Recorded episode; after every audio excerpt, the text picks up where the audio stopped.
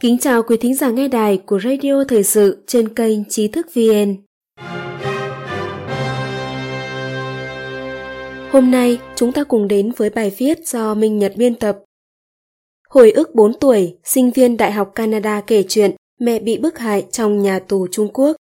Ai có thể nghĩ rằng vào thế kỷ 21, giữa cuộc đàn áp pháp luân công của Đảng Cộng sản Trung Quốc, khi mẹ bị bức hại trong tù, một cô bé 4 tuổi đã phải trải qua tình huống tương tự như trong một bộ phim bi hài nổi tiếng từng giành được nhiều giải thưởng danh giá, cũng như nước mắt của khán giả thế giới trong những năm cuối cùng của thế kỷ 20. Cuộc sống tươi đẹp là một bộ phim Ý nổi tiếng, kể về câu chuyện của một người Do Thái tên là Kyudo cùng vợ và con trai Chiosua trong thời gian bị giam cầm tại trại tập trung của Đức Quốc xã.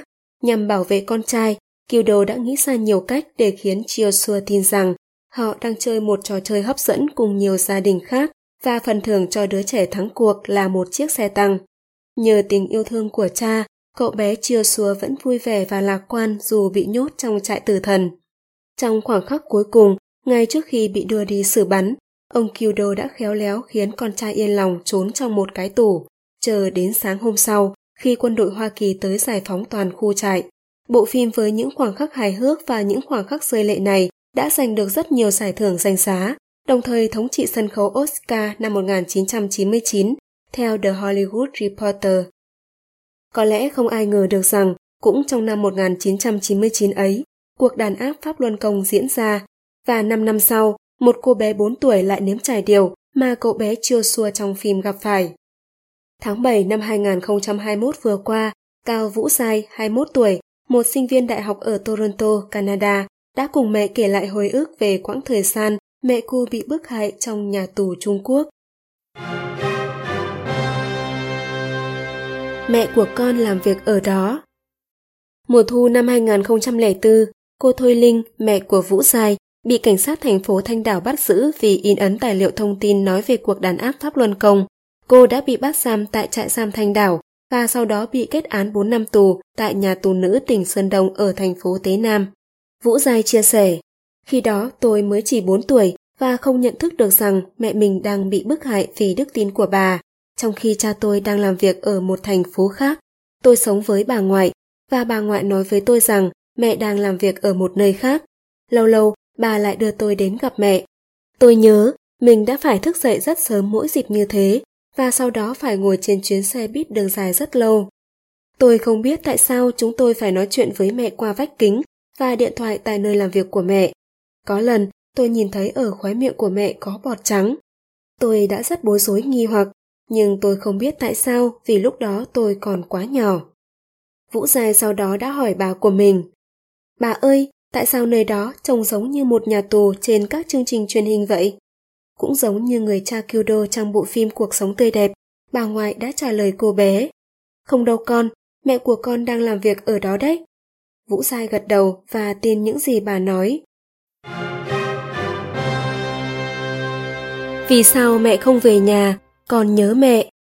Cô Thôi Linh kể rằng bà ngoại của Vũ Sai đã bị cô bé chất vấn mỗi ngày. Vì sao mẹ không về nhà, con muốn mẹ, con nhớ mẹ. Bà ngoại đã cố gắng giấu hết những nỗi đau của bản thân trước cô cháu gái bé nhỏ. Trải qua nhiều chiến dịch vận động trong quá khứ, bà đã hiểu rõ về sự tàn bạo của Đảng Cộng sản Trung Quốc nên vô cùng sợ hãi và lo lắng cho an toàn của con gái. Khi đến nhà tù thăm cô Thôi Linh, bà đã bật khóc khi thấy con gái gầy guộc với những vết thâm vì bị đánh đập. Sau khi trở về, bà không ngủ được và đã viết một bức thư gửi cho giám đốc và các cấp quản lý nhà tù, chất vấn họ về sự tra tấn và ngược đãi xảy ra với những người tập pháp luân công bị giam giữ. Khi mẹ đến thăm và thấy tôi đã quá yếu và sắp chết, lần đầu tiên trong cuộc đời, bà đã vứt bỏ lòng tự tôn bà đã quỳ xuống và van xin giám đốc nhà tù cho tôi được điều trị y tế ở ngoài. Nhưng người ta nói rằng nếu tôi không từ bỏ đức tin, kể cả nếu tôi có chết trong tù, họ cũng sẽ không thả.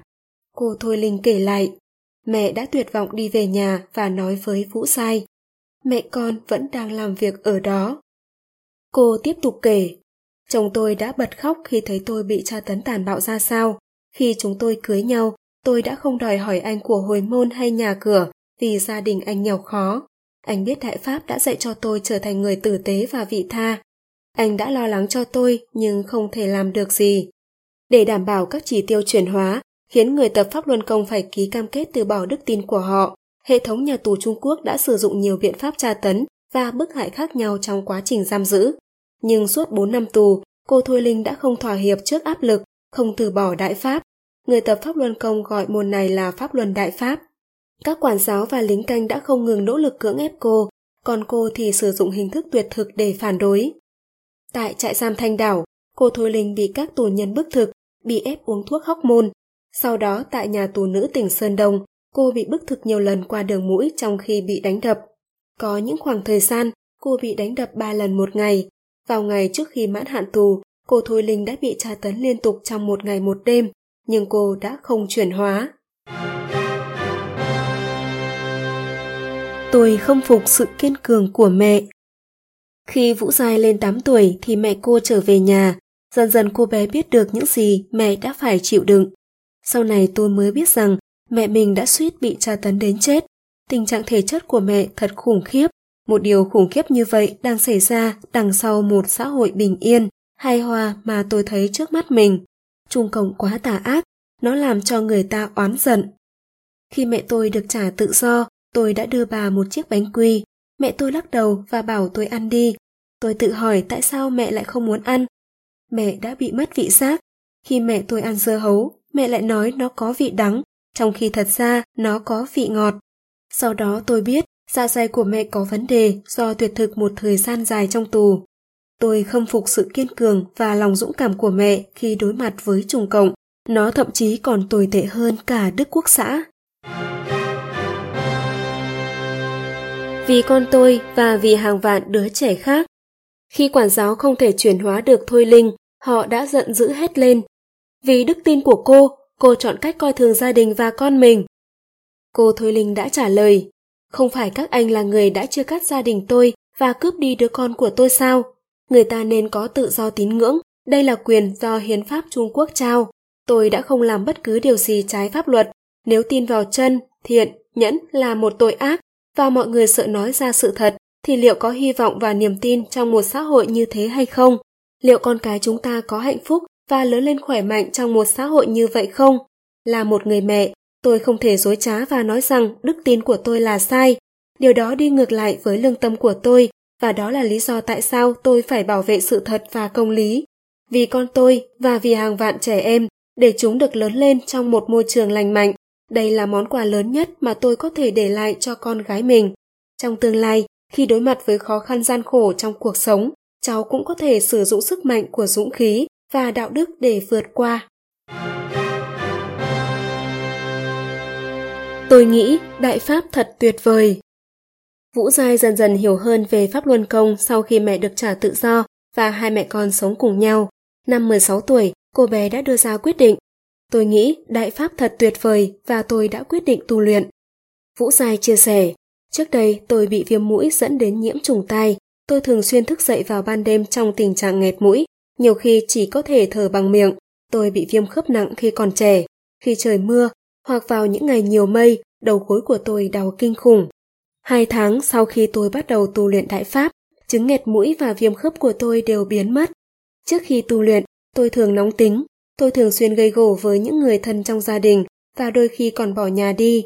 Ở trường, khi các bạn cùng lớp làm tôi bực bội, có lúc tôi đã gây gổ với họ.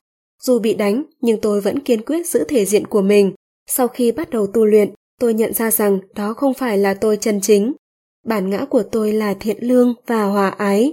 Tôi học cách hướng nội và từ từ học cách giữ bình tĩnh khi nảy sinh mâu thuẫn. Tôi không còn bốc đồng như trước nữa, tôi đã trở nên vị tha và cảm thấy thoải mái hơn. Ban đầu, bà không tán thành việc tôi tu luyện đại pháp. Bà bị tổn thương bởi những bức hại mà mẹ tôi phải chịu đựng trong nhiều năm, nên bà sợ tôi sẽ gặp nguy hiểm. Nhưng khi tôi nói với bà rằng việc tu luyện cải thiện sức khỏe của tôi và bệnh viêm khớp của tôi biến mất, bà đã rất ngạc nhiên Bà nuôi nấng tôi và biết tôi phải chịu đựng những vấn đề về xoang trầm trọng như thế nào. Khăn giấy mà tôi đã dùng chất thành núi. Khi tôi tới Canada, một lần bà đến thăm tôi, bà đã không còn phản đối việc tôi tu luyện như trước nữa. Bà nói rằng bà tôn trọng đức tin của tôi. Thực ra, bà biết pháp luân đại pháp dạy con người sống tử tế, chỉ có Trung Cộng mới bức hại một nhóm người thiện lương như vậy. Quý thính giả có thể truy cập vào trang web tri thức vn.org hoặc tải ứng dụng mobile trí thức VN để đọc được nhiều bài viết của chúng tôi hơn. Một lần nữa, xin cảm ơn quý vị đã đồng hành cùng trí thức VN. Đừng quên nhấn subscribe, đăng ký kênh của chúng tôi và để lại lời bình luận ở bên dưới. Xin chào và hẹn gặp lại!